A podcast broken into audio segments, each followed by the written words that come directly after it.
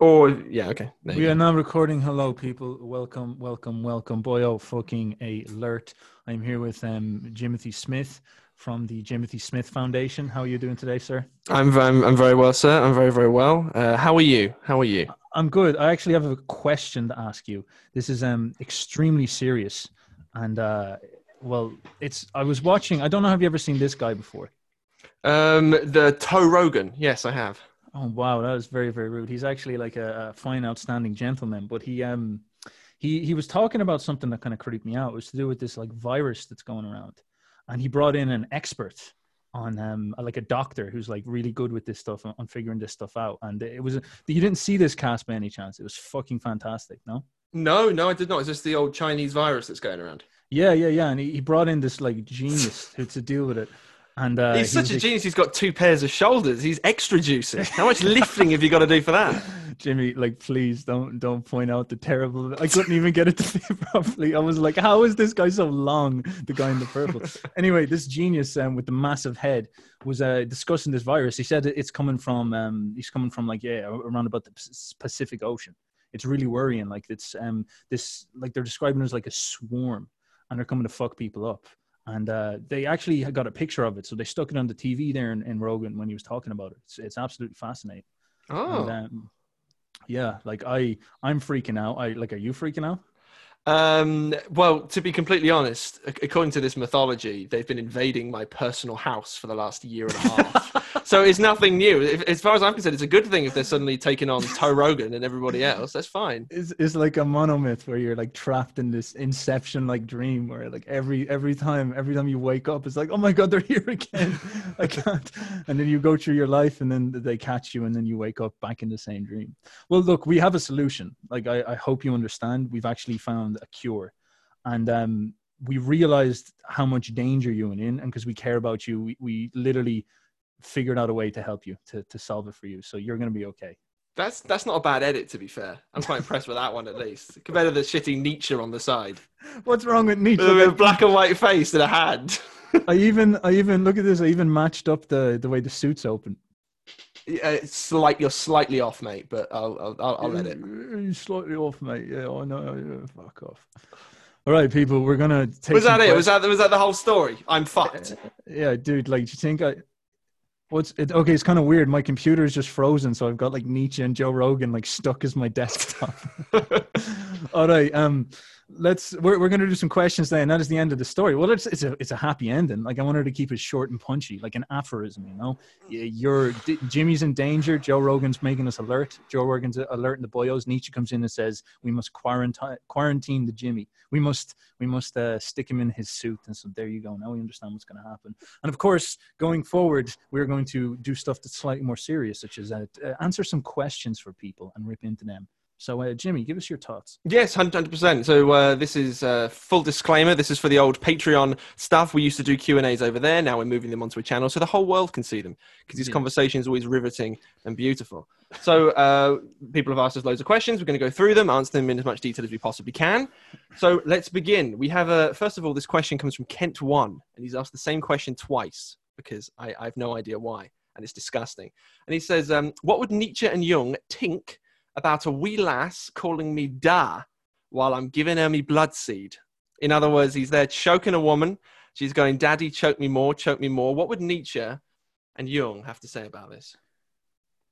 Like, dude, well, you want me to answer first. I was going to leave it to you, Jimmy. Well, you've read all of Nietzsche a million times. You've got to sleep with the audiobooks going, I must be an Ubermensch. I must daddy Nietzsche. So he must have said something about choking women. Beyond good and evil, there is blood seed. That's what he said.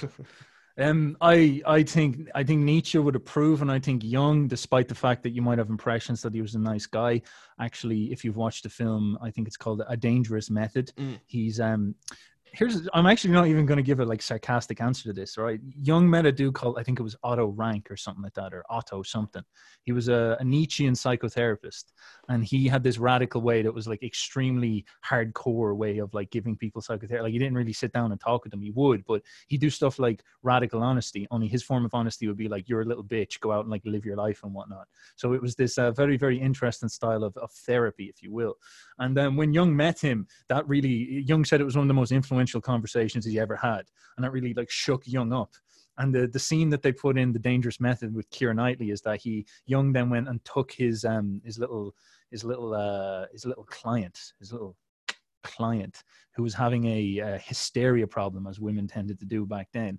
And he took her into the room and he started spanking her, and he started to, you know, act like daddy and whatnot, and how he can, and to heal her psyche and all this, and impose himself as the dominant masculine force. And Jung got a bit naughty, boys. Like, don't think that he was all like, oh, you know, everything's made of fluff and all that. No, he knew how to spank, like, and he did spank.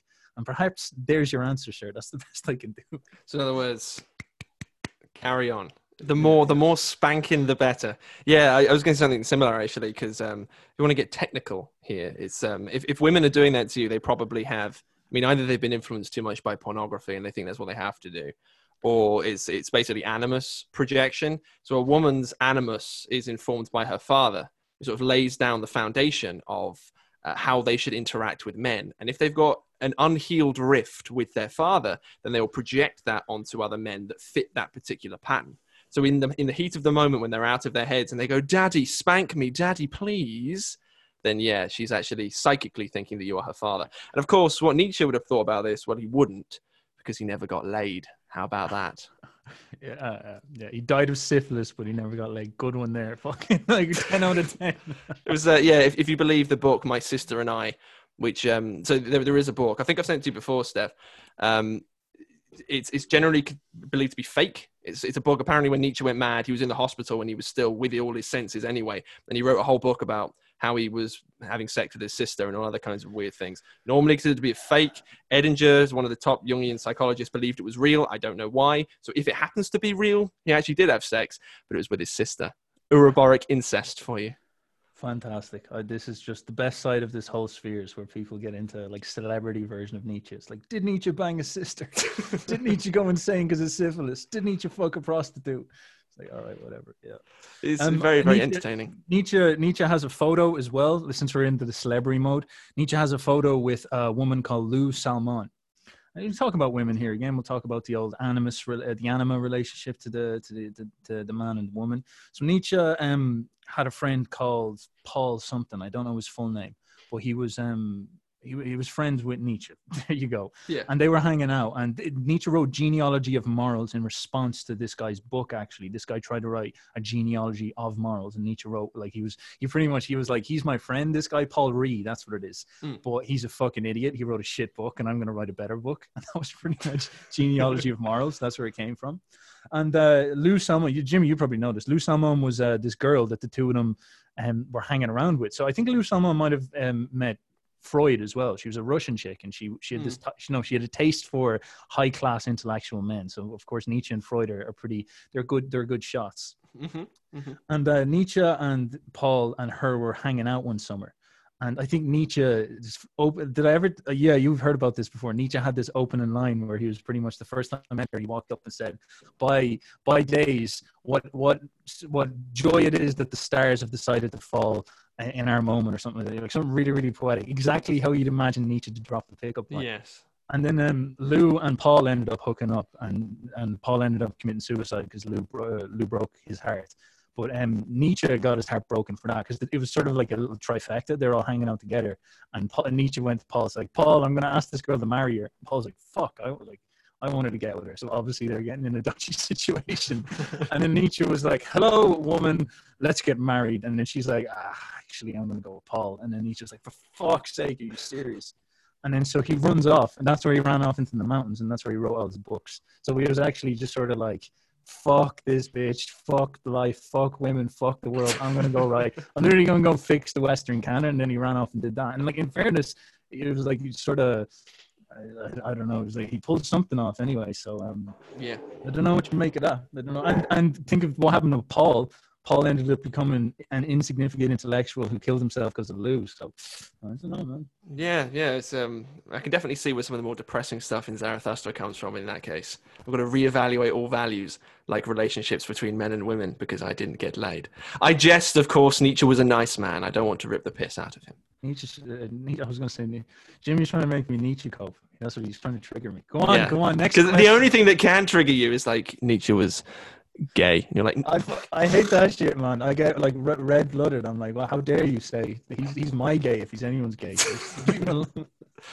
All right. So the next question comes from Sisyphus, and he says, I feel like I'm living two lives. One that's characterized by nature, spirituality, and synchronicity, the will to God, while the other is dominated by materialistic needs, to-do lists, and ambition for bettering myself, the will to power. Sometimes the paths align, but more often they do not. Any advice on balancing the duality of being? Is there a path that serves both equally? I answered this quite rudely, and so I must apologize. I wrote this, I think I read it down. I was like, this so is... some of the stuff you put in the Discord, so I was like, hello, Steph, how are you? And you're like, we must rebuild Rome, you cretin. Pretty much sort of what I answered. It's like, why are you talking about this when you're not building? Why aren't you putting down Rome bricks? Like, what's going on here? The reason why I was being rude, and I do apologize for it. I was being naughty, nasty, screechy, and a bit Nietzsche that day. The reason why I said this is because I would imagine the will to power to derive from nature. I would imagine this idea of my desire, like nature seems like it does not seem like a very tranquil and nice and relaxed place. And so the conceptualization should be slightly different in my mind. It should be something like you are nature. You're not really like that separate. And then this to-do list and these tasks and all that, surely they have a goal to get you more freedom and power or something like that. And like, is that really a separate will? Like, I don't understand why we would be conceptualizing these as separate wills, or nature as having a plan for you or some sort.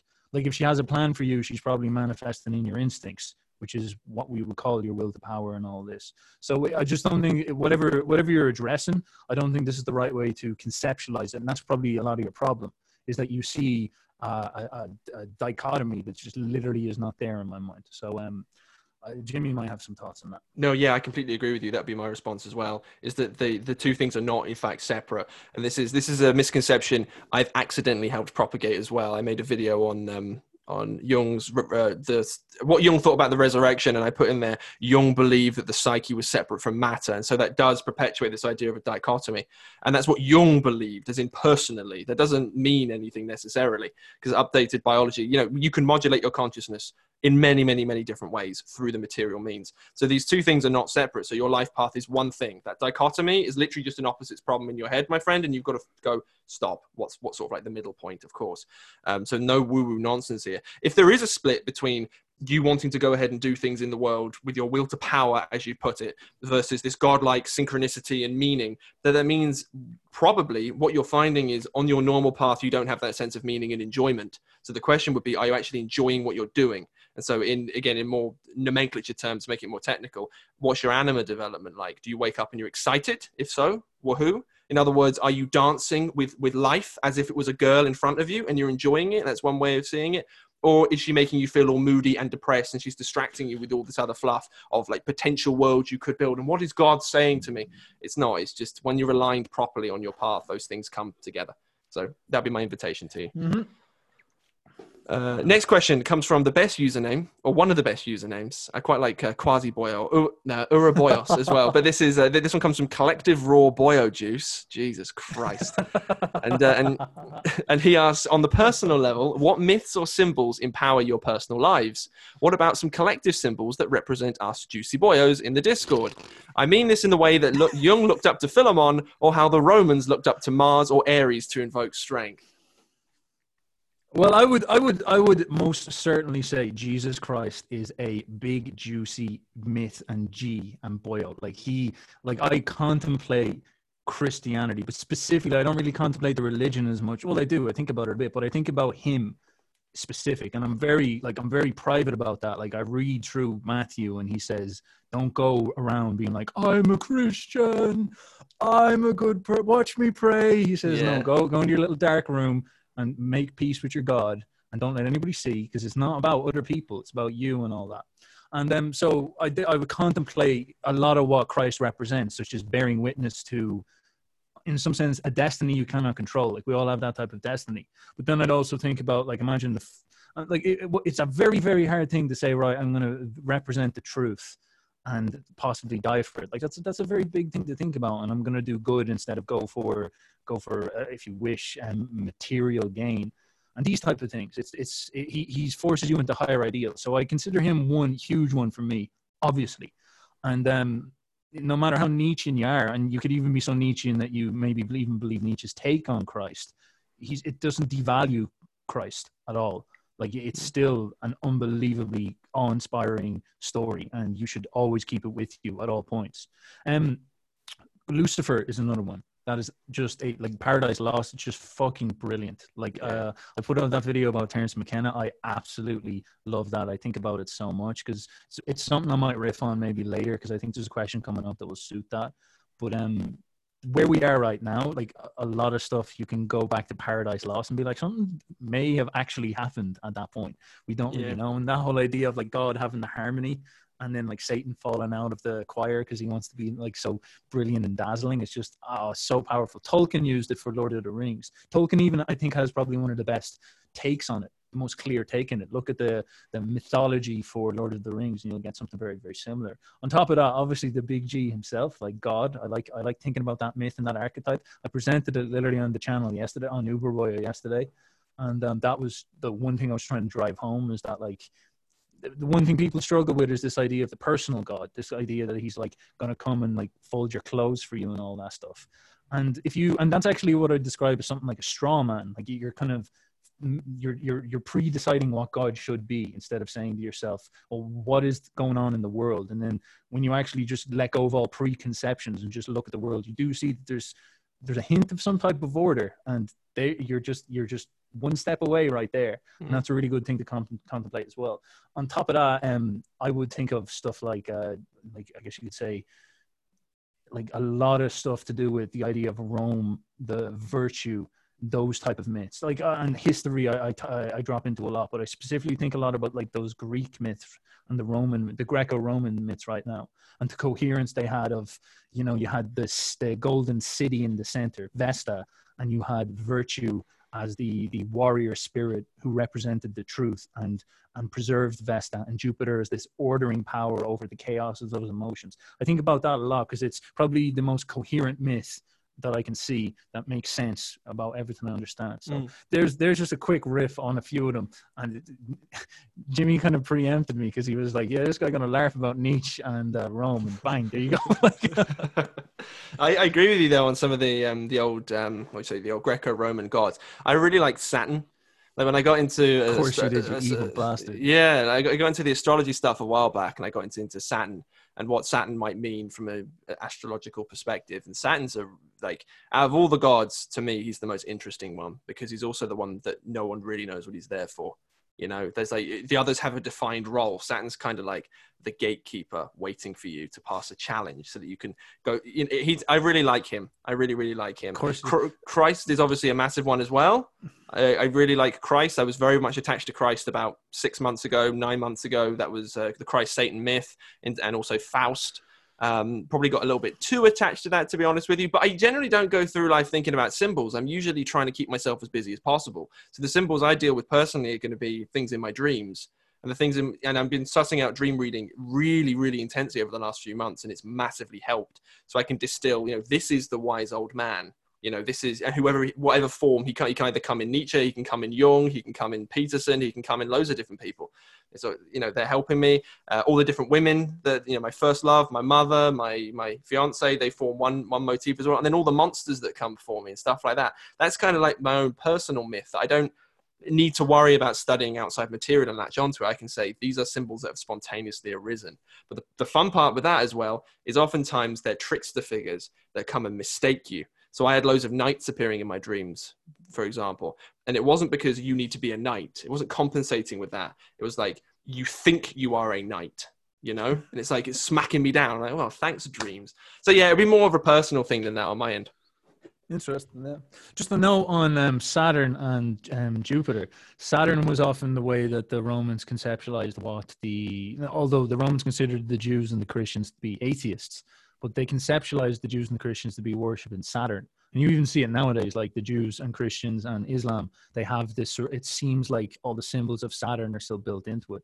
And the Romans considered themselves something like Jupiter. So I guess if I'm saying something like Greco-Romanism, and I'm not trying to pagan fill anybody, like I'm just describing how I understand that religion, is fascinating because Jupiter is the god of justice, Saturn is the god of time.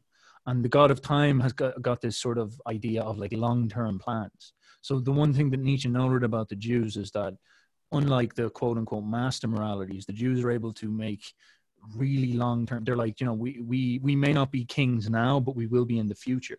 And that's actually a concept of Saturn. It's like this, it's this form of long-term thinking that's hard to do when you're just like a boyo, because that's a form of like the group thinking in terms of thousands of years that the group would be successful. That's an amazing, like even innovation in some sense. And this is why Nietzsche would always say slave morality probably is going to win long-term because it has that long-term vision, whereas master morality is a lot more like in the moment.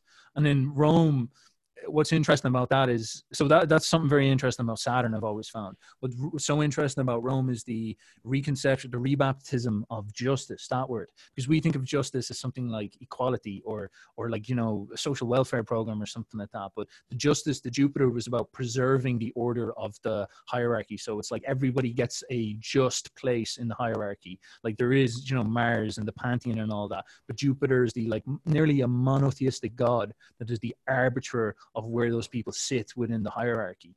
And that's related to the idea of virtue and the warrior. Like you're virtuous. And that's like, this is so interesting, even the way you reconceptualize what virtue means. Like a lot of people talk about the heart as representing emotion, compassion, and that's most certainly there. But the heart can also represent courage. Like if you say someone has a strong heart, that's actually someone who's very good at facing fear, but it's a very virtuous, masculine way of asserting what the heart is for. And we use those metaphors. Like broad-chested is a physical image we see of someone who is brave. We consider these things all wrapped up into it. And in order to preserve justice properly, it is that type of heart energy that you need, that virtue that you need. And it's all wrapped up into that. And it becomes this very, very proud warrior religion in some sense that has a great coherence that I find absolutely beautiful and fascinating. Yeah, absolutely great. Yeah, there's my last thought. Yeah, and I remembered one final thing as well, which I've been looking at recently, is Gawain and the Green Knight. So the Green Knight and Gawain is so good because that's individuation in a nutshell as well. You can tell facts about individuation. That's what the story means, which I'll be making content on that in the near future. So good. If anything would sum up at least my channel, it would be that myth. I didn't know it until fairly recently. It's like, that's what you need to do. Face the shadow, accept you're a flawed man by joining with the anima, and break down your persona in front of the court of knights. It's like, that's how you grow and develop, and that's how you survive getting decapitated. It's a good myth. You're such a filthy Brit. It's unbelievable. Well, apparently it was Welsh and Irish originally, so it goes way back. See, we just appropriated it because we're better than you. All great things in that island, you'll find eventually came from Ireland. That's how it works. And then they all get taken by me. Yeah. That's good. That's the story where the green dude shows up and says, "Anybody want to cut my head off?" And then you know, Jimmy says, "Yeah, sure, fucking that sounds class." And you cut his head off, and he's like, "Right, in a year I'll come back and do that to you." And you're like, "Fuck, yeah." How did I fall for that? Right, yeah. So right. There's loads of layers to what it would mean, but yeah. So next question. This one comes from Liviu. I'm sorry if I'm mispronouncing your name, Liviu. And you say, "I find myself frustrated with the disengagement between mind and body." Another one, I guess. "Here I stretch the meaning to include unconscious and physiological processes, perhaps even some split-second decisions where the conscious has no time to ponder. The latter is mostly unaffected by reason, observation, etc., while emotions trigger adaptations that have become generally counterproductive.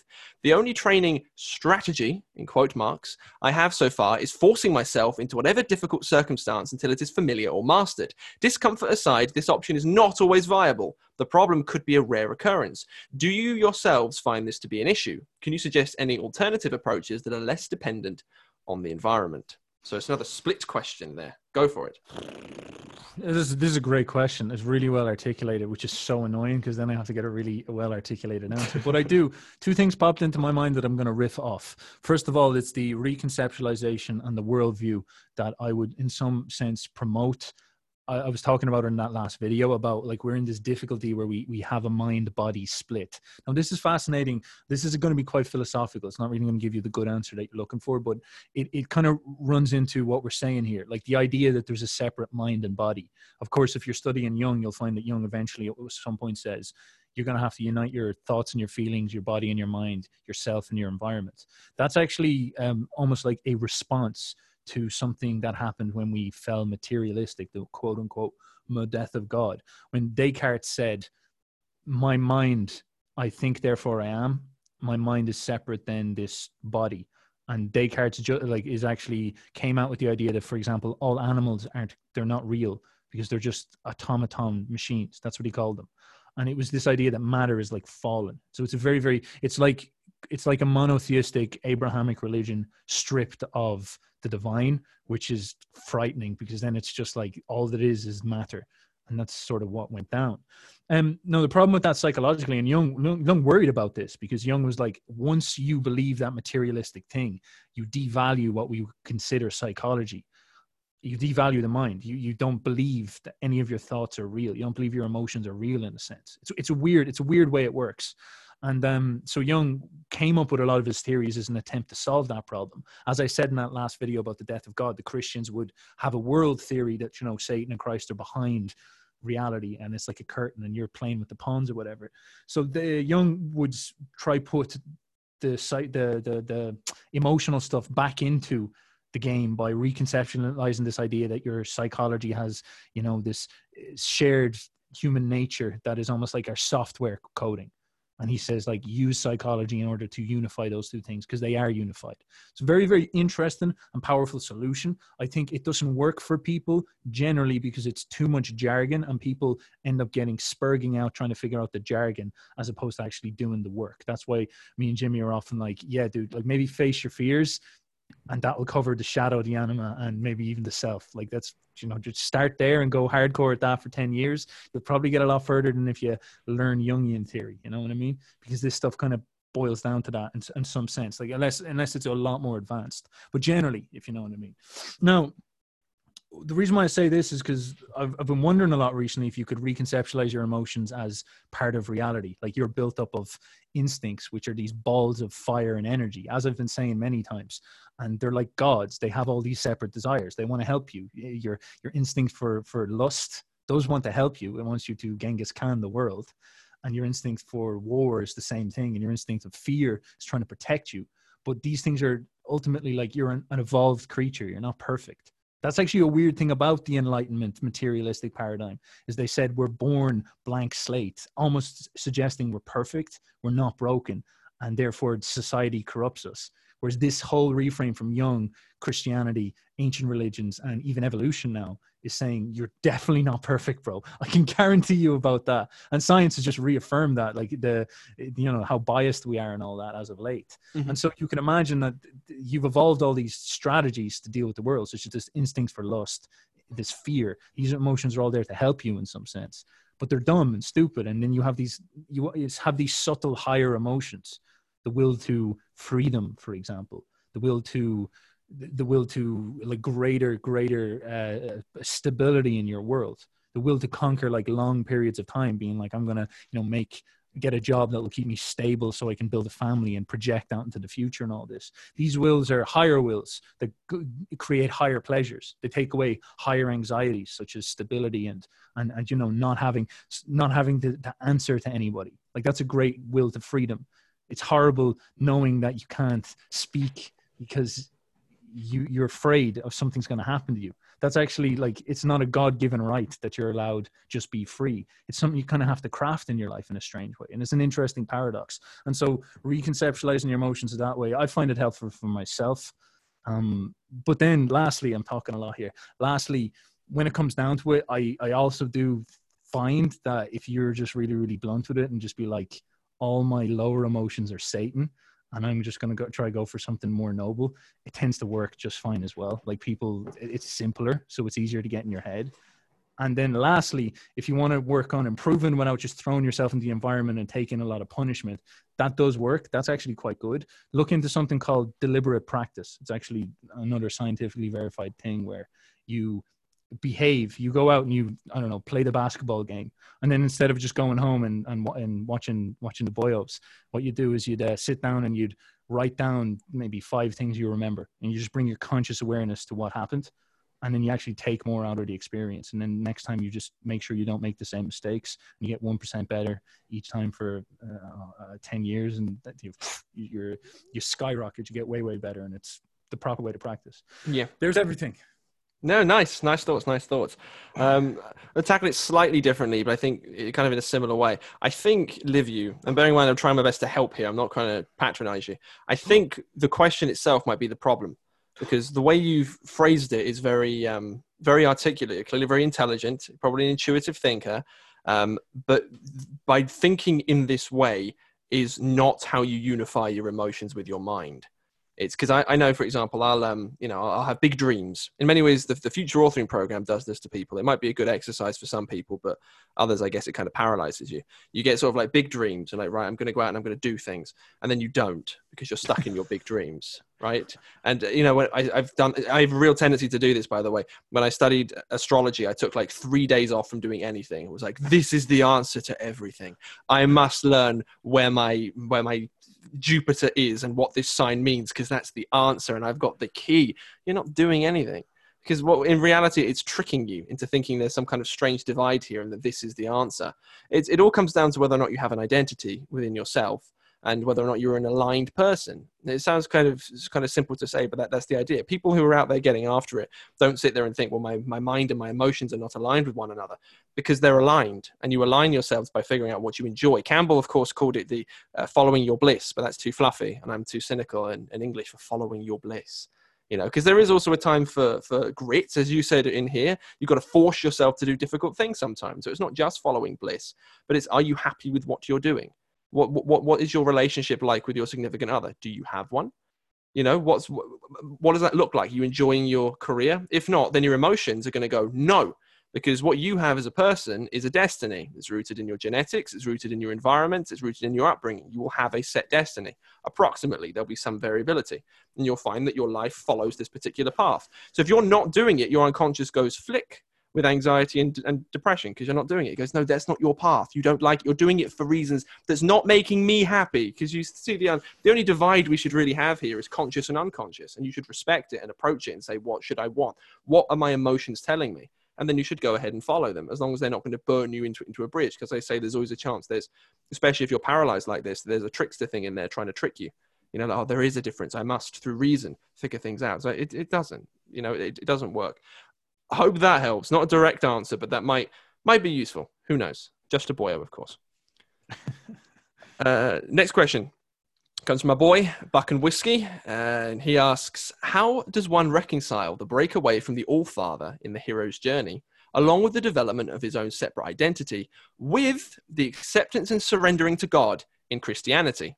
Is it merely the acceptance of his mortality and lack of control of all things, or is there something more? Very, very good question, actually.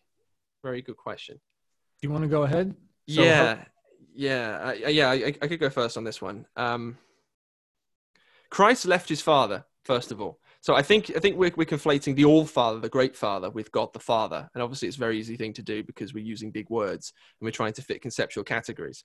Christ left his father and he followed the will of God. So he left his father and went towards the higher father. But the higher father is kind of a confusing thing. It's a voice in the darkness. It's not God necessarily telling you to do things. It's aligned, because you asked about Christianity specifically, it's aligned with your own vocation. So I don't know about the other Judaism and Islam, the other Abrahamic religions. There's the idea of vocation, where you have your own destiny. So you leave your father, you leave your birth family, and you follow the will of God.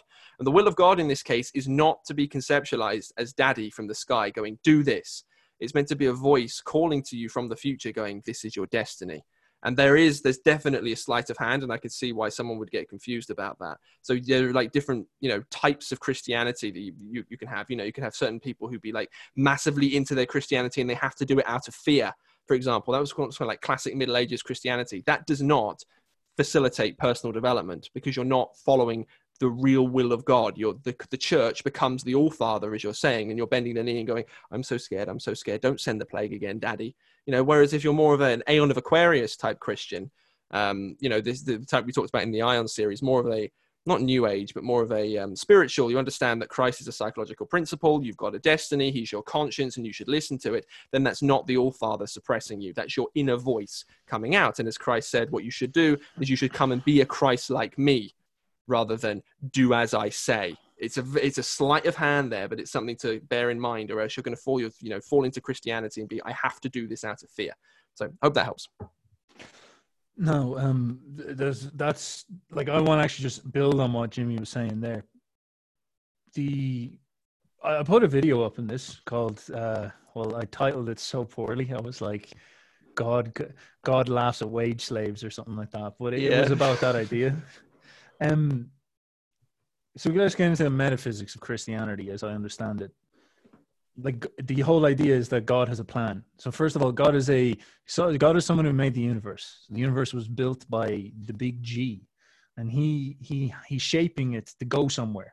So I was talking to a proper Christian, and I say that like meaningfully, as in like he doesn't believe in like it's a metaphor. He's like, no, like Jesus is like a literal spiritual force, like he's floating around and all this stuff. And we were talking about how you conceptualize Christianity as a worldview, and you could think like there's an awful problem with Christianity, and that's the problem of evil. It's like, if God made the world, like why is there bad things? That's just such a difficult thing. It's always grates up against Christianity, and it challenges any person who asserts it, because you have to answer that question. So one way we thought about it was, you can imagine reality like a song, and God is making this song, and he's doing it for like the pleasure of, like, why do you make music? It's for the pleasure of a song. Now, music needs to have dark parts, it needs to have low parts, it needs to have scary parts, like any drama. You know, if you look at a movie, it's not like winning. It's like, this is kind of a dull movie. So what happens is, it's usually like, guy is got the potential to win, but then he starts losing for ages, and it gets worse and it gets worse and it gets worse and it gets worse, and at the absolute bottom he wins, and then it's happy and all this. And so you could look at like reality as this sort of drama that God is making. He's like a conductor in some sense, and he has a plan for it, and all the evil has a place, and he's all whipping it into shape in some sort. And you are like this little part of it, and it's like you're like a member of the choir. You have to play along. And this is the Satan myth. There's part of you that wants to, like, there's part of you that knows you're so juicy and brilliant that you could run off and do the violin solo yourself and like, you know, punch the cello guy in the face and kick the conductor out of the way and be like, I'm the star of the show here. Because you're like the best. You're like the soloist. God created you to do that specific job, to be the most excellent. Lucifer is the shining light for that reason. And he wants you to do that, but you have to at some point realize that you'll sound better playing in concert with the choir, as opposed to, you know, going off in some radical crazy solo yourself. And all of this stuff is fascinating, because it's a representation of how it suggests that the world has an order of some sort, and in some sense you have to bend the knee for the greater power of participating in the great choir, as opposed to going all autistic in your own craziness yourself. Now, that's one thing I want to drop, because that's how I'd understand something like the will of God. But the second thing I want to say is the division between dad and God, because if you expect your dad to be godlike, you're putting a lot of pressure on someone who's just a member of the choir. Like, your dad is not the conductor. He didn't make the game. He probably hasn't even figured out the game. He's just sitting there with his little piece of sheet music, doing the notes that he barely understands himself, and he's even struggling from falling off the page and whatnot. Like, he's just another choir member like you, and he's not special. God, the big G in the sky, like, that's the special one. That's the one your emotions should be projected towards. But of course, if you don't believe there's such thing as a God, you're going to project it onto your dad. And if you can distill those two out, from the archetype of the divine father to the normal dad that it is, and you allow him just to be a normal person, and you detach your emotions from that, well, then you get quite a lot of freedom and hope from that problem, which is how much we expect from our dads. We expect them to be divine heroes when they're really just boyos when it comes down to it. Yeah. And so that would be my take on that, is it requires a bit of an intellectual architecture to understand that the will of God as a concept somewhat exists in the world. And then there's a psychological choice you must make to say, oh fuck, I'm accountable to that, not to my dad. So that's one side of it. You don't need to listen to him. You need to do what's right according to the truth. But at the same time, you also don't need to burden him you need to do what's right according to the truth and not be like, Dad, you need to be perfect. It's like, well, he's fallen like all the rest of us. There you go. There's my take. I guess one final addendum to that while you were speaking. Breaking away from the Great Father is all about, it's not about severing ties. It's about forming your own identity. So you don't break away from all wills and use your own will, because that would be what Satan is, as you're saying. You're meant to work together with society, with the Great Father, so that you can go and so that your identity is properly cemented and that so you can update that structure, etc., etc. So yes, good question though, good question. Next one comes from Gabby, and Gabby asks, does the death of God mean that Christianity is in slow yet irreversible deterioration, or could it possibly withstand revaluation of all values and come alive more purified? By withstand, I mean in case the revaluation allows a possibility for some values to stay the same, if found useful for the further development of humankind, and maybe even transition into the Ubermensch. Goodness me. Here we fucking go. Here we go. Well, like, if you want me, do you want me to spurg out on this? Because I will spurg out on Nietzsche. Go do the whole Nietzsche shilling. Go for it. Nietzsche shill, you ask me. Okay, so first of all, let's talk about the death of God a little bit, because this is a juicy thought. I literally did a video on that, but there's so much more to it. The thesis of my video was the idea that it was a metaphysical problem. So in the medieval times, they sort of believed in the idea of heaven. And they had a real different conceptualization of God, because God was almost like this. The way I describe God is probably closer to the way the Catholics understood God. Like, I'm saying that he's some type of disembodied divine, more like a divine being principle, as opposed to what other people started to say afterwards, where he's like a dude who like comes down and like ties your shoelaces. And that's interesting, because the whole dude who comes down and ties your shoelaces is a consequence of a metaphysical shift in mindset. Like, when they believed in a sort of what we would call a Platonic God, technically, this God of like the eternal logos powers that ordered the world in some sense. He's, you know, this is a very, very hard thing to understand because it's a very, very big idea, but it's like, you know, the laws of music is the way I tried to describe it, because I think that's the best way that people can tactically understand it and believe it, you know? So God is sort of that thing, or there, that's his fingerprint or something like that. And it's almost like the way a king will treat you. The king's literally not going to come and like wipe your arse for you or shake your hand. He's better than you. He's bigger than you. And he has an agenda for the society. And you're supposed to bow down and die for him at his whim. And you should be delighted to do it. And you should do that with a smile on your face, because his mind is better than your mind and you're pathetic compared to him. And that's a horrible, hard thing for us to understand. And that's sort of way you're supposed to conceptualize that from the past, as I understand it. That's built onto this idea that there is, because the thesis behind that is sort of this idea that the universe at some point was created in a way. And so that suggests that there's this sort of dude, you know, he made the universe like a little fishbowl, and he poured the water in at the start. And that was like, you know, he started the whole thing. So it's a very big metaphysical idea. And it's very, very hard for us to believe that, because what happens when you get into the modern scientific mindset is you don't believe there's another world. This is Nietzsche's entire thesis. We stopped believing in the metaphysical other world. Like, as I said in that last video, you can imagine that Christ, like Satan, is inside the cup of beer trying to tempt you, because the beer is like a pawn in three-dimensional space, and Satan is in like five-dimensional space, and he's like entering the beer and making you drink it. So he's trying to take you over. And if you stop believing in that, like, you're like, no, it's nonsense. There is no invisible world full of beings trying to coax me into doing shit, which is what we've kind of done. What happens is everything just becomes a three-dimensional world. Everything becomes material. Everything becomes, you could even say, fallen. And that actually happened in coincidence with like Paradise Lost and all that, when you started writing stuff like The Fall. Now, that coincided with the idea of, because this old God was wrapped up with the idea of order, of the hierarchy. He was sort of like Jupiter in a sense. But once you got rid of all that, you stop believing in this God, and you start to suggest that everything is material. And so what God is just another dude in the metaphysical universe. It's really weird. It becomes the straw man that we think that we fight when we're giving out about, when Richard Dawkins says, oh, so you think God is just some dude in the sky knocking about, you know, you're suggesting that God is in the universe. you know, oh, heaven's up above the clouds, is it, you retard? It's like, it's, that's not what they were saying. Like, you know, Dawkins is kind of right when he's going at Christians from this frame, because within this frame, Christianity doesn't really make sense. It nearly requires another world. And so Dawkins would be like, oh, so heaven above the clouds, really cool. Oh, where's your daddy? Your daddy couldn't come down and save you? Because you've made him material. You've materialized God.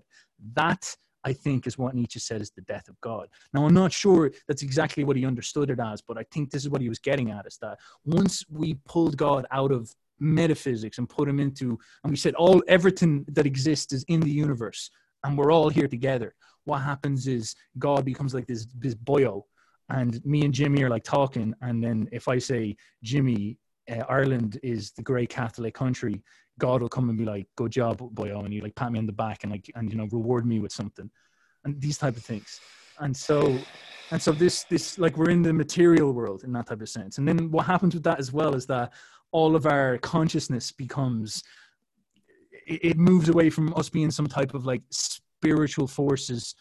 Like we're not fallen beings trapped within the material world to go back to our true beings of light in heaven. There's nowhere to escape from. It's not like the Matrix where we're going to escape to somewhere else. That's not what's going to happen. What happens is we all are here, and consciousness is this sort of special thing that's trapped in matter in some sense. I don't know why I'm making sense with that, but that's where you start to get the idea of like individuals coming really prominent. And that's very interesting, because the 16th century, Lucifer falling out of the choir, individualism, nationalism, the idea of like individual rights and all that, that's where that stuff really starts to become prominent. That's around about the same time all of this stuff really started to happen.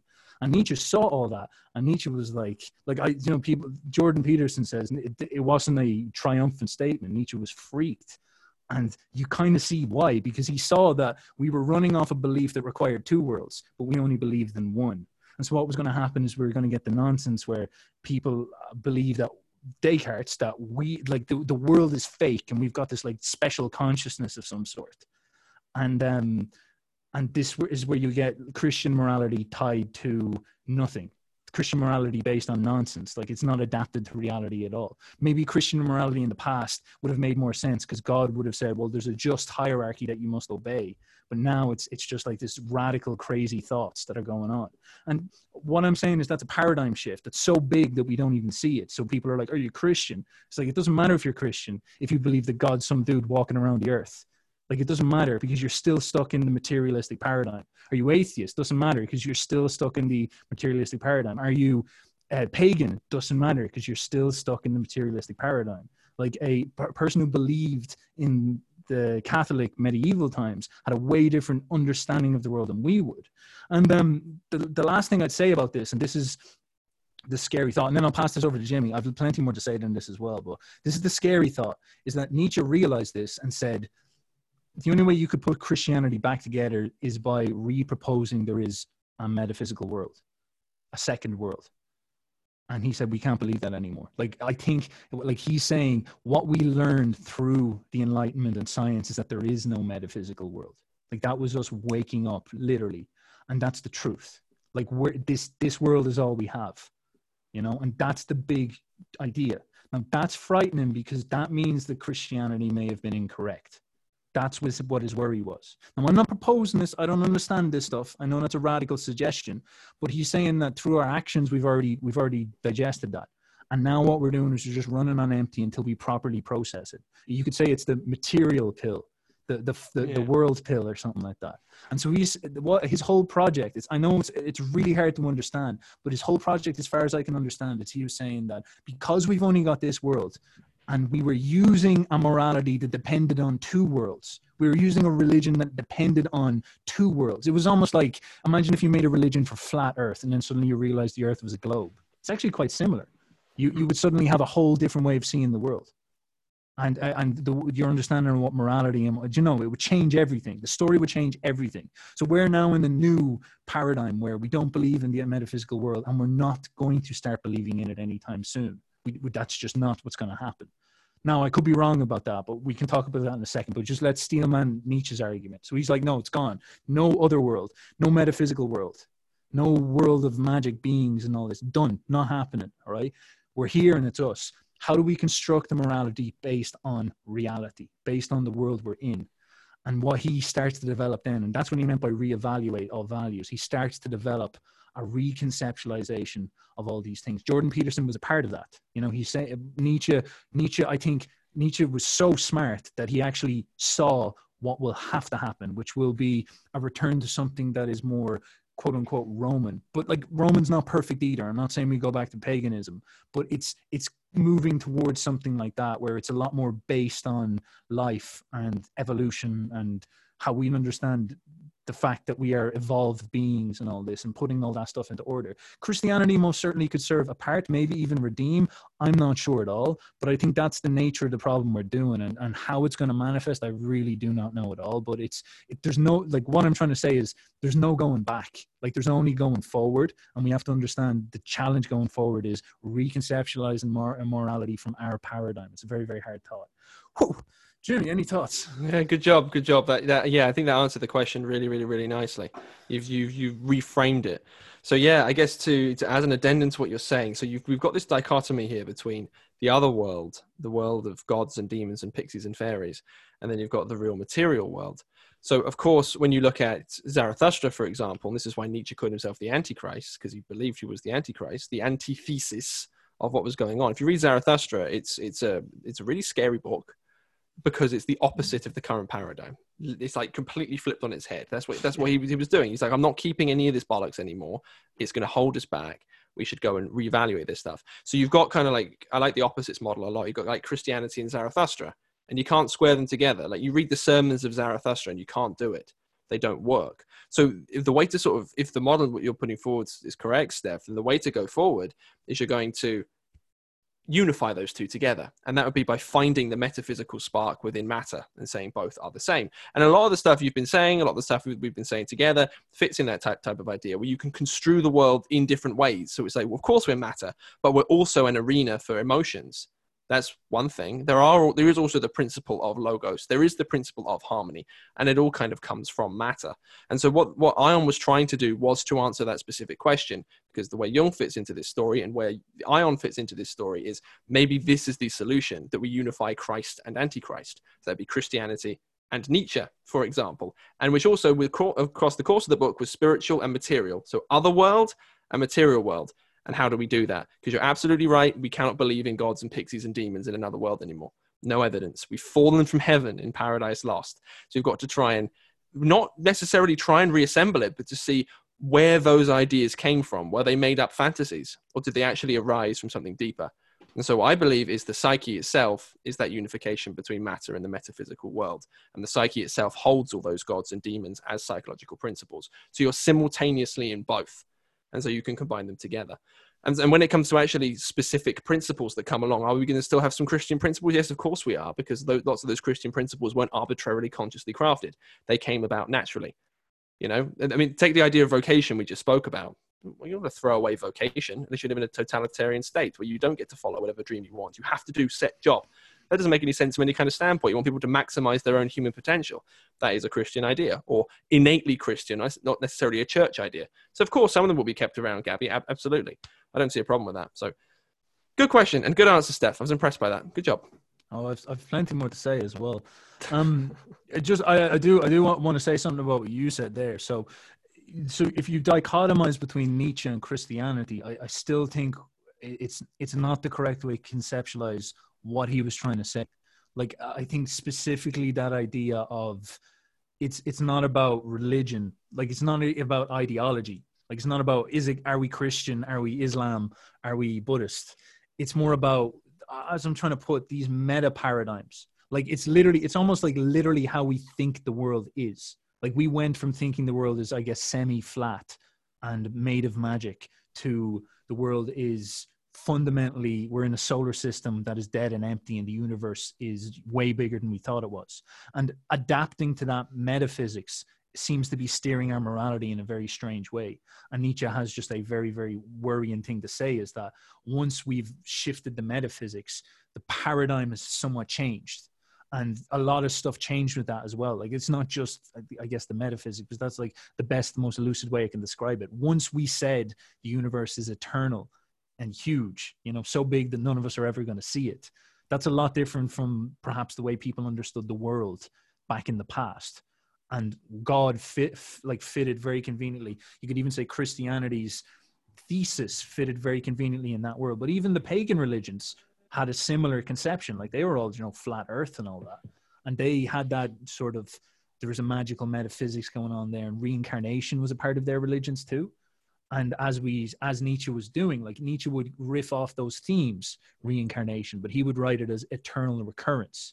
He would try to find that archetype in a new metaphysics. He would say, we're going to eternally recur, but it's not like rebirth. It's not like we go to heaven, which is Christianity. It's not like rebirth where we went paganism. He's like, no, what's happening is the physical universe is going to expand and then contract and do that forever.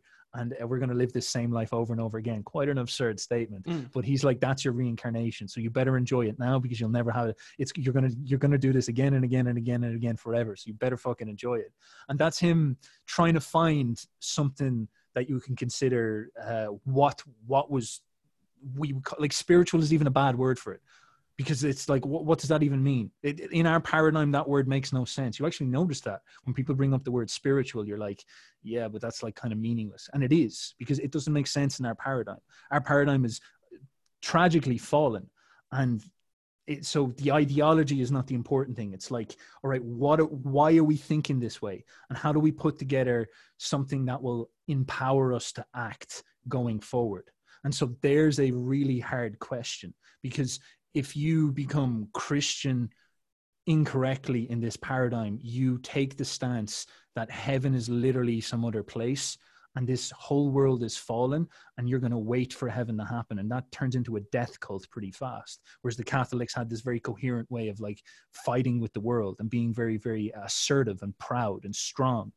And so you have to be very, very careful of that. Like you can be a Christian and be completely different than an ancient Christian. And that's where things become really, really difficult and lucid, is because it's almost like there's something superordinate to this. That's what I'm trying to point out, is there's this like meta thing going on. And so Nietzsche would be like as cutting edge as possible. How do we get to the absolute juice as soon as possible? How do we empower ourselves to act in an assertive, positive and creative way in our current paradigm?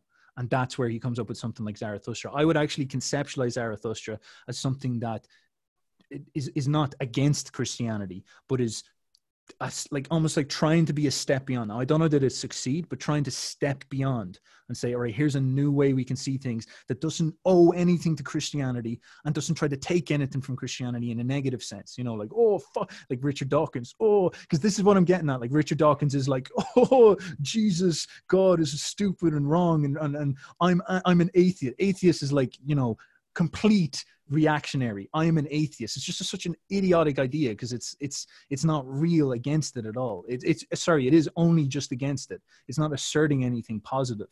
Whereas if you're going to go for something new, something like radically thinking first principles, and it will kind of naturally synthesize all that stuff.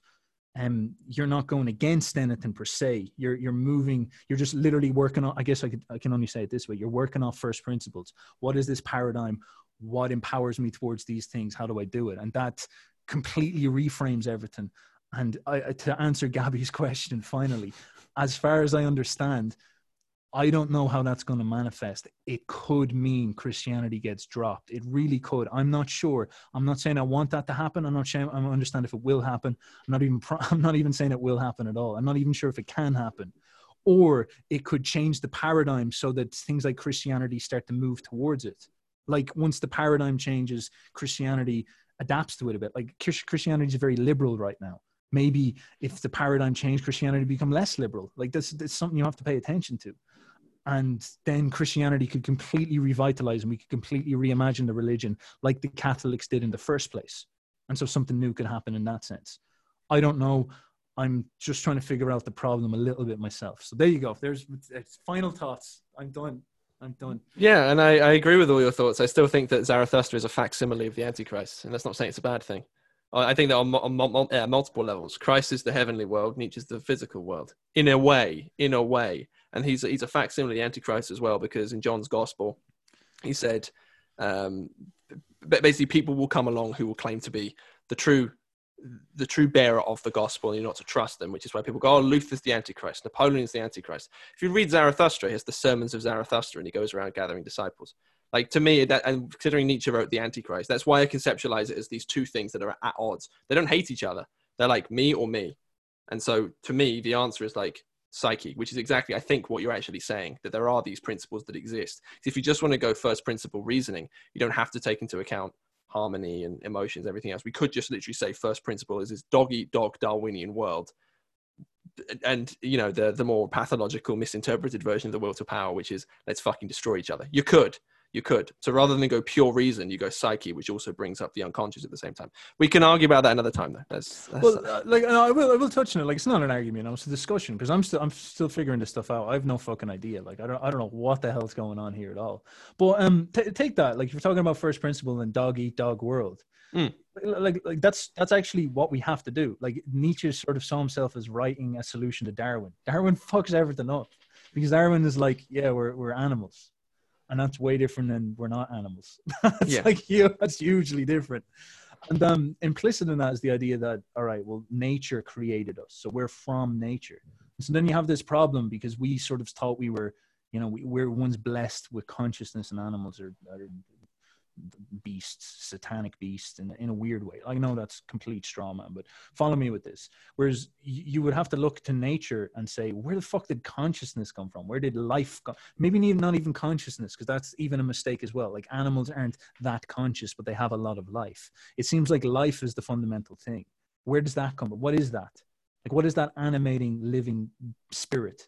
And so this is where we've then got to play with that, though, because I doubt you'd include ant and bacteria on the same scale as blue whale.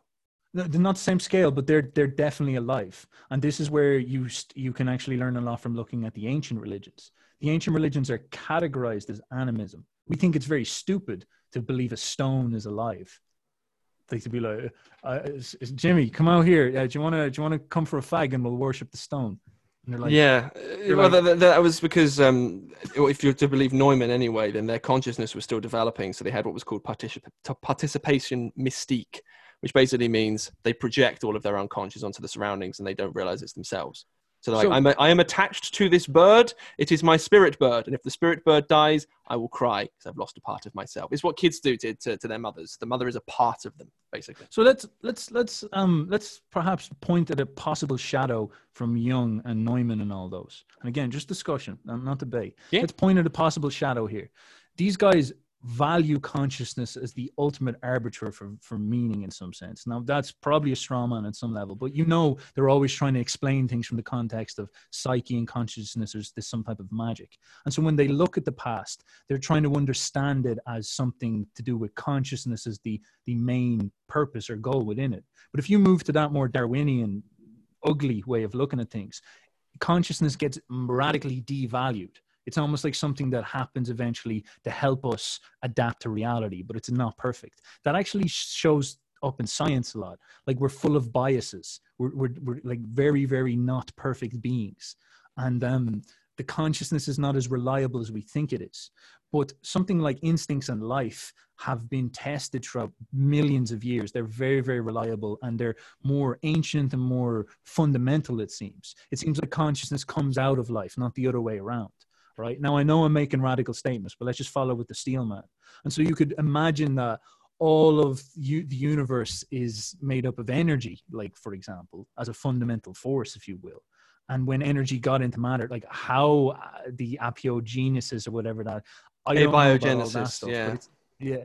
But you can sort of be like, let's just run with something ridiculous. Like, maybe it all coagulates together into this charged, you know, lump of rocks or something like that, and that suddenly becomes this like little beetle, and then it morphs into like the fish, and then it turns into like the boyo eventually.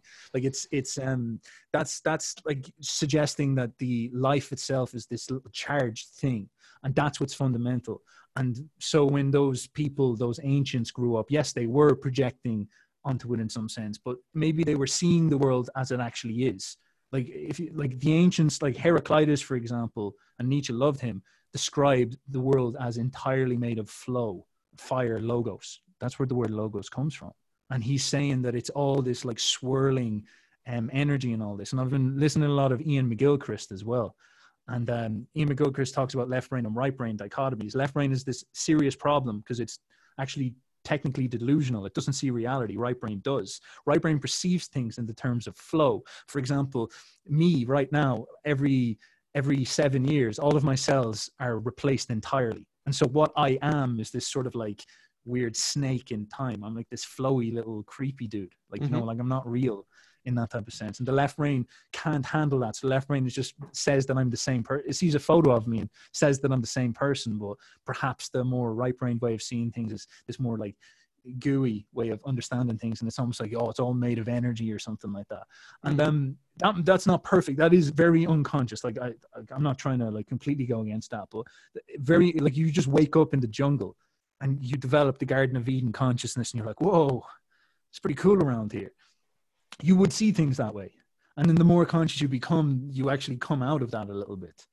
And then what may have, like the thesis is what may have happened is that animism was actually correct on a fundamental level, just not in the evolved way that we should understand it. And then we went and we said, no, that's all bullshit. And we went very, very monotheistic and we overvalued consciousness as the source of everything.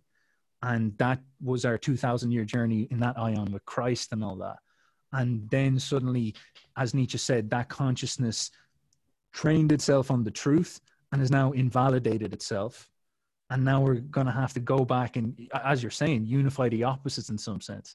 And that means go back and be like, oh, the animism was correct. The world is just made of energy. And we're just manifestations of that. And our consciousness it needs to be actually tamed by that. That's what it would be.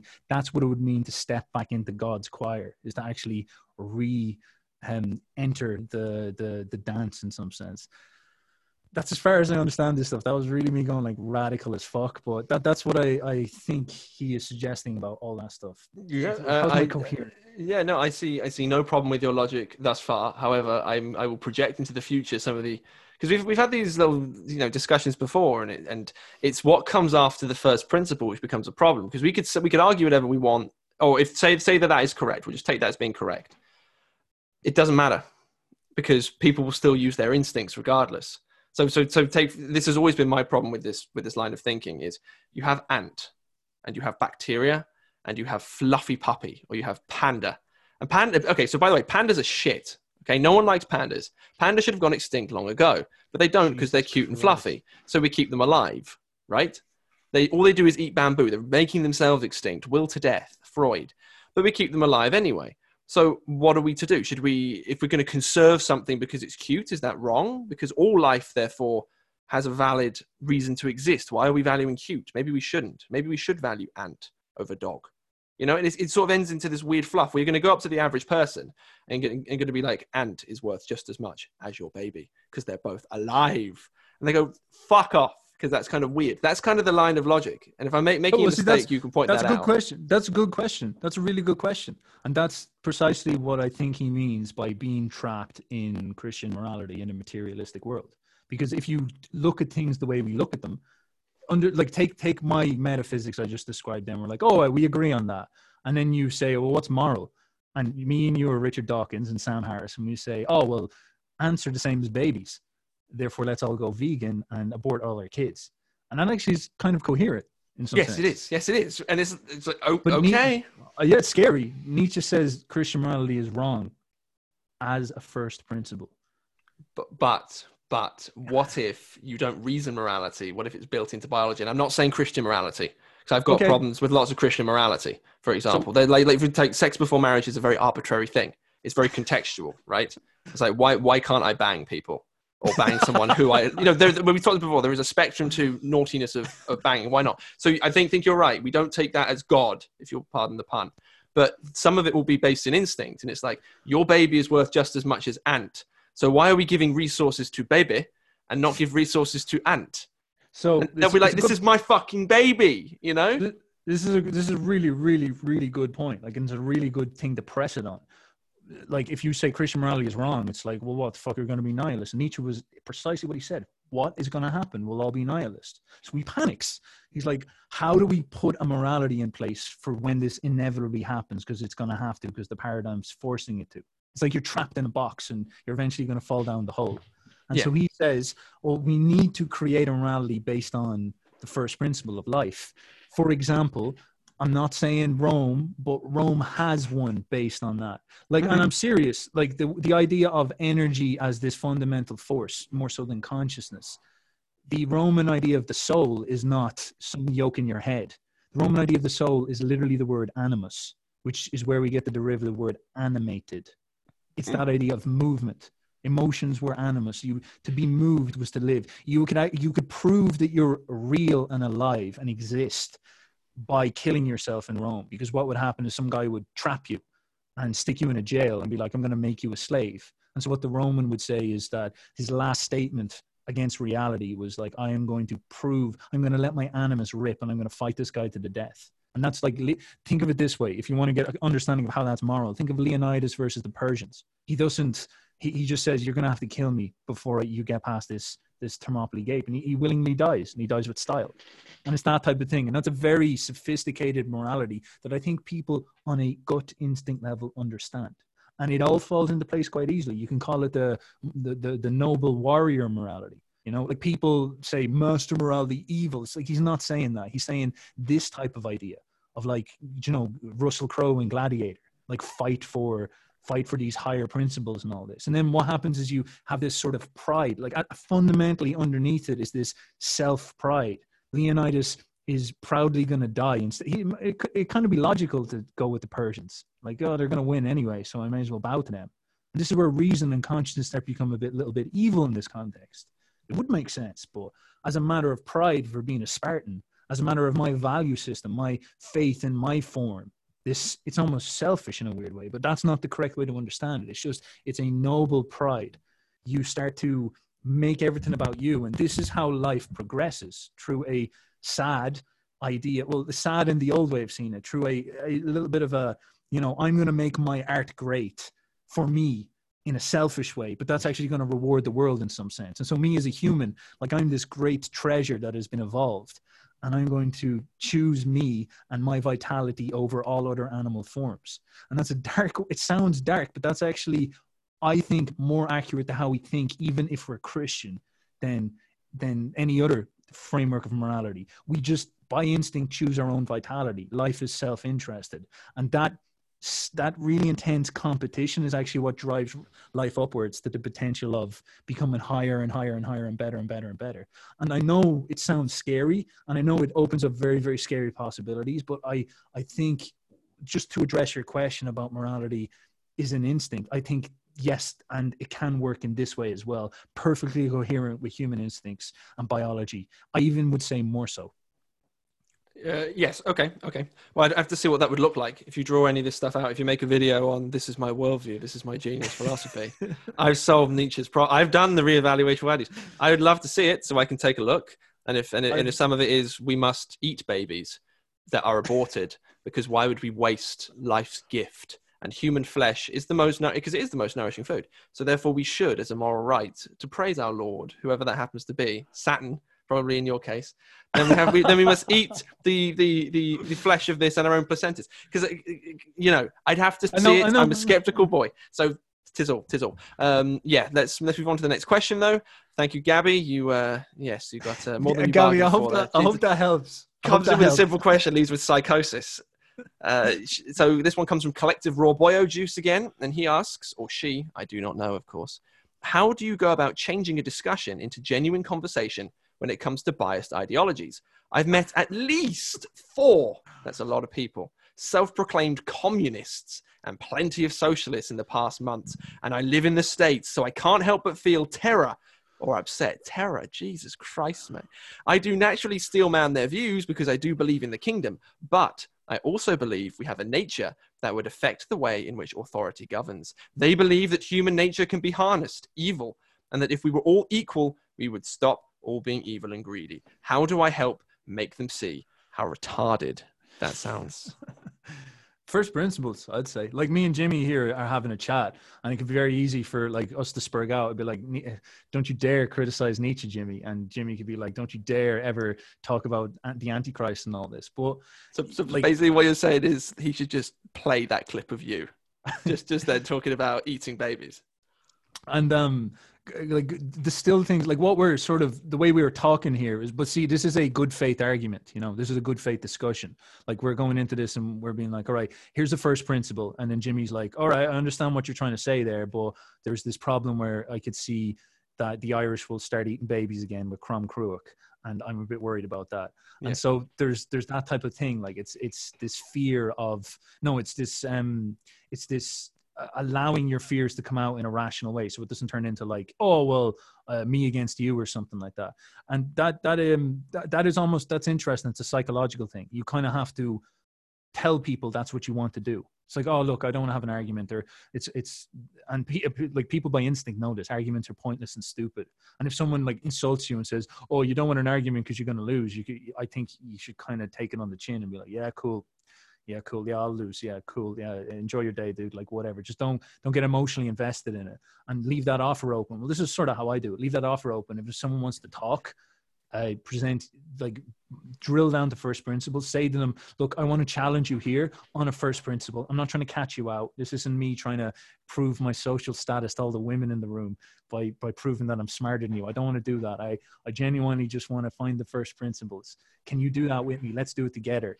And then people will pull up, like, and it does work a little bit. Like, it's not going to solve all your problems, because people are so naturally biased that you can like literally pull up a first principle and say, if everyone's equal, it'll be better. And you can be like, all right, and pull out Google and get like a PowerPoint, and then just show like gulag after gulag after gulag after gulag. And they'll be like, they'll have all these rationalizations, and you can sit here and you can talk through all the rationalizations. And at the end of it, you'll be like, finally, I got them.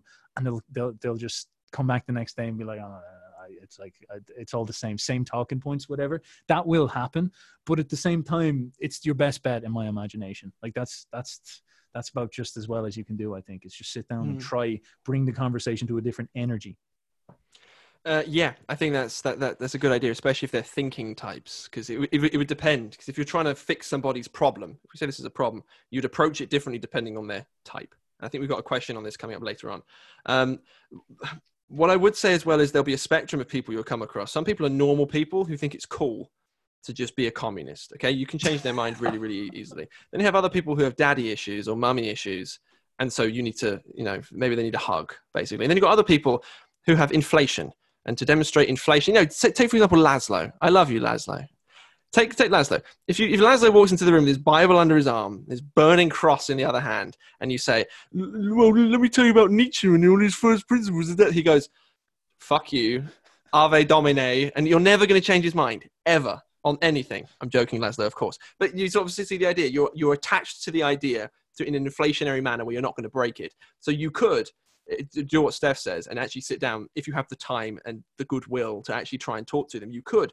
But I think perhaps an alternative approach, especially if they're more normal people who aren't necessarily open to ideas and actually thinking about things, is to just be social dynamics, to be a genuinely sincere person, to be authentic, to crack a smile, to not be autistic, colloquially, in the room with these people going, I think you're wrong. You know, it doesn't work like that. It's like, hey dude, how's it going? You put your arm around him, you want to come out for a beer with the boys? We can talk about smashing capitalism. You go out with them, you hang out, you have a couple pints with them, and then you just talk to them sincerely. And when you really listen to somebody properly, you can pick up, especially if you're an intuitive thinking type, which you probably are, you can pick up little things in them, and then you can run with those.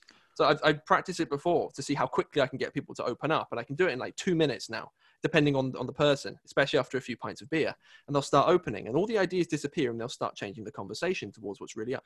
Well, my boyfriend wasn't really nice to me. You know, I go hang out with him and I'm way more sexual with him than he's sexual with me. And I kind of feel a bit lonely. They're like, oh, well, tell me more about that. I understand how you feel. Jesus. You know, you sound like a psychopath the way you're like half a lion. You know what I mean? It kind of changes the conversation towards something that's more meaningful, and they become more receptive. And then if they're not inflationary attached, generally it goes, woof.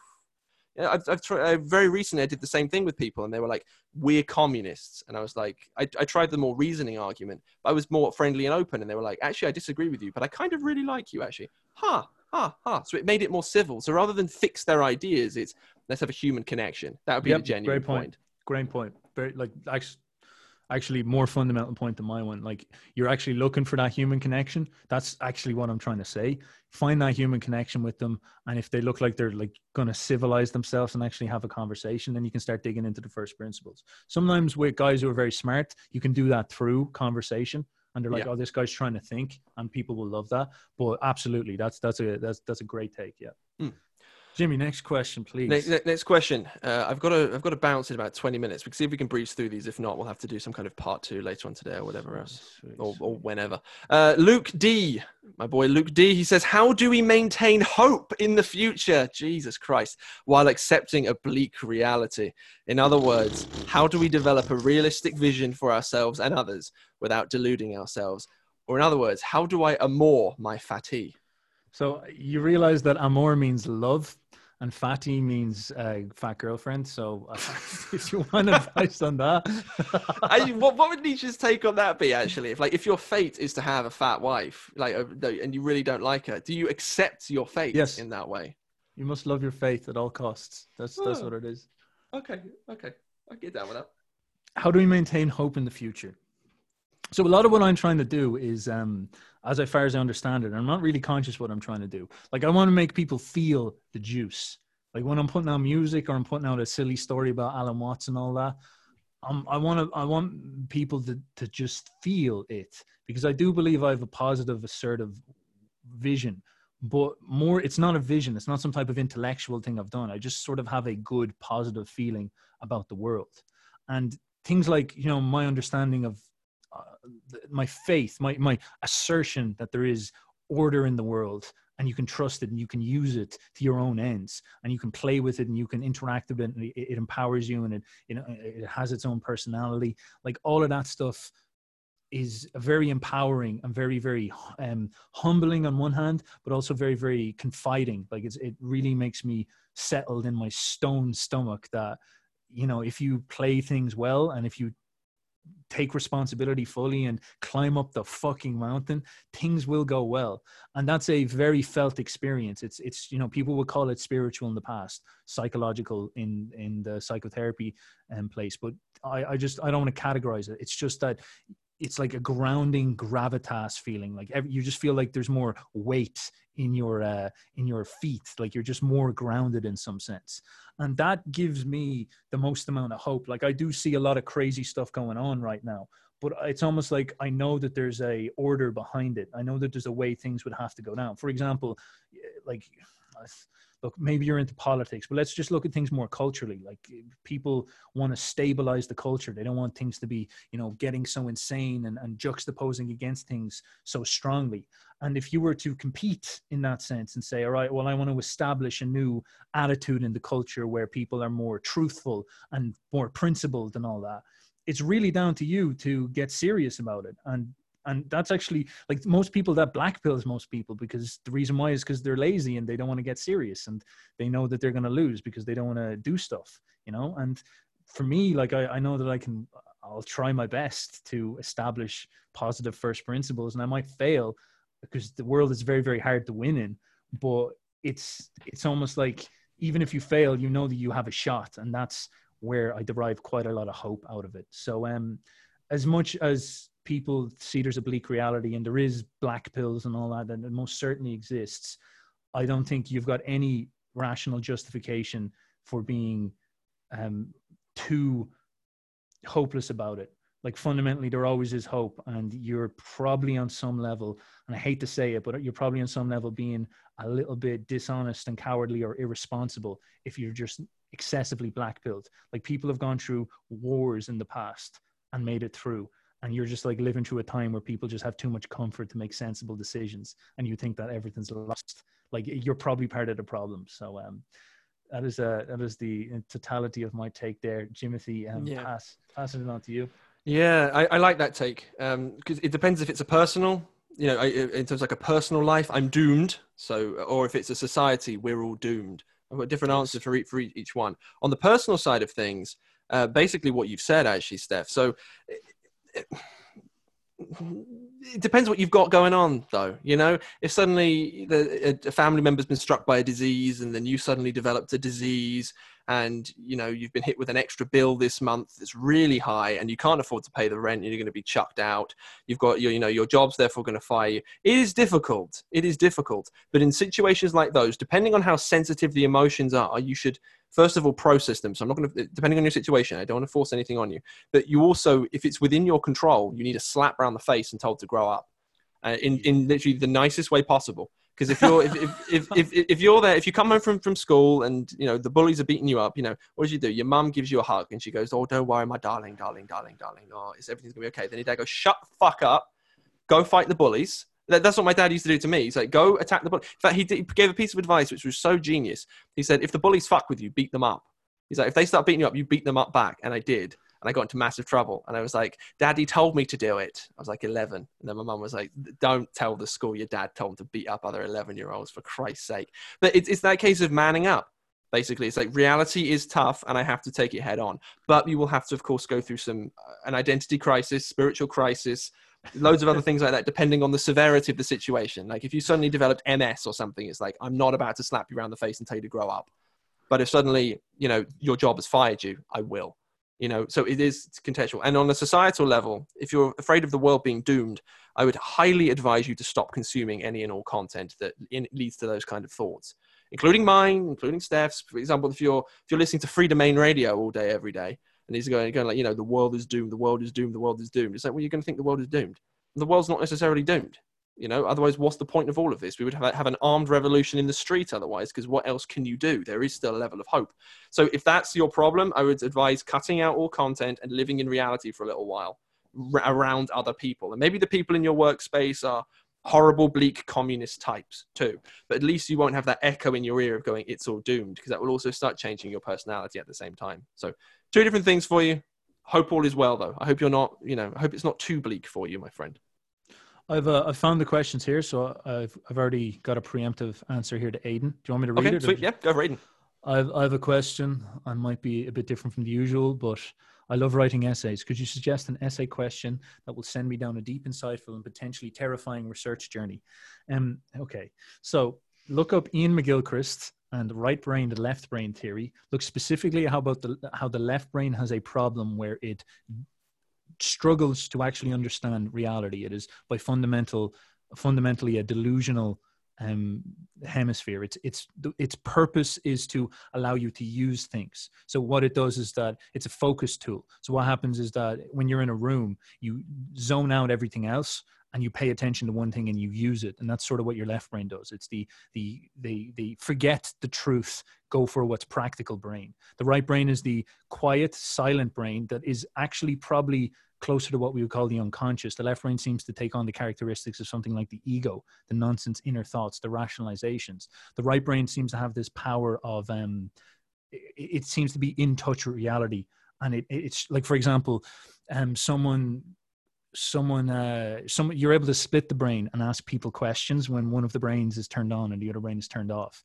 And so they would ask someone a question like, describe yourself, describe what you think people think of you. The left brain would write this like really arrogant version of it that's completely out of touch with reality. The right brain would write this really like realistic and down to earth one. And then when you'd ask all their friends and family to write a description, the right brain is like pretty much the same as those. The left brain is completely out of the blue. So the left brain is the right brain is something that is underserved. It's not actually, I guess you could say, what we understand as normal consciousness. Now, if you want to go for a crazy, crazy, terrifying research journey, look into the idea that when we were so civilized for 1,000 years, that around about the time of the 16th century, when science and Paradise Lost showed up, perhaps we became so left brain dominant. That's why we had this materialistic paradigm shift. And so we're essentially stuck in this like Luciferian left brain delusional paradigm where we think, and science has got like a lot of left brain characteristics, where we are literally just like living in a nonsense idea of like pure delusional egotism based on brain function that is going to well, we don't really know how it's going to be resolved. And what we would consider the meaning crisis is actually just this split between the old right brain that we don't trust anymore, but displays more signs of intelligence. Check that out for me. Tell me what you think. Jimmy. Nice one. Nice one. Going to give you a slightly different answer, a more personal one. I would say maybe answer, who am I? That might be a good question. Not me, Jimmy. You don't really know who I am. Who are you? You know, who are you, Aiden93? Because that will help you more than anything else, I think, especially if you're into all of it. So if you're into the Jungian stuff, what you can do is you can say, okay, who am I? And then you can build a personal myth. And you can see what's the story of my life and what was good and what was bad and what can't I let go of without losing a piece of me. What is that story? And then if you want to bolster it with the research theory, then you have ample room for shadow, anima, and dreams. And I'd advise dreams first of all. So if you look at what your dreams are telling you, they're telling you who you are. But it's the parts of you that you don't see. And I think that would, you'd come out the other side of that knowing, well, I mean, the potential of something like this, you said terrifying. So I went with this one because it will reveal things about yourself that have the potential to absolutely destroy you and your current path. So if you realize you're on your current path for reasons that you probably shouldn't be on your current path, you might, the psyche might force a change. And I don't advise that because that's psychogenic and that's dangerous, but you asked for terrifying. So you get what you pay for. Sounds like a simple question. You know, oh, who am I? It's like, no, do it properly and we'll see. How are you for time, man? I've got 10 minutes left and we've got 4 questions. We can breeze through these. Oh, well, okay. That's 2.5 minutes per question. That's the job. Is there a real based and practical way of using Meigs-Bryer typology? Jimmy, take it away. See what you got. Yeah. So is there a base way of using Myers-Briggs? Basically, you are skeptical of Myers-Briggs, blah, blah, blah, blah. What's your opinion of Myers-Briggs? Myers-Briggs, the actual typology, the 4 letters, I believe those are real. INTP, Steph is an ENTP. Pretty sure. I'm pretty sure other people also typed you as ENTP as well, independently. So I think it is real. However, if you do your personality tests on Myers-Briggs, you come out the other side going, oh, look, they've given me this big printout. Oh, I'm a scientist. I'm an artist. It's bollocks. It's complete bollocks. What you want to do is go do a test, come out with roughly what it is, go watch CS Joseph until I make content on this stuff. Go watch him, look at your type, see if it fits, and it will. I typed Mark, actually, my boss, Universal Man, and I typed him as an ENTJ. And I sent him this audio digest and he came back like, that's absolutely spot on. So it's like, so you can actually get to the point where you can type. So it's got strong predictive capacity in terms of just looking at people. There do seem to be distinct categories people can fall into based on their perception and based on their judgment, essentially. So that's my opinions. I don't really have much of an opinion. I don't know it well. I can only make like dismissive jokes about it, be like it's astrology for men or something like that. But like, but like I don't really know. There could be like, you know, Jung was a genius. Like he could have pulled off something fantastic with it. People definitely don't use like Meigs-Bryer or Myers-Briggs. Meigs-Bryer. Myers-Briggs. I don't know. Do they use it properly?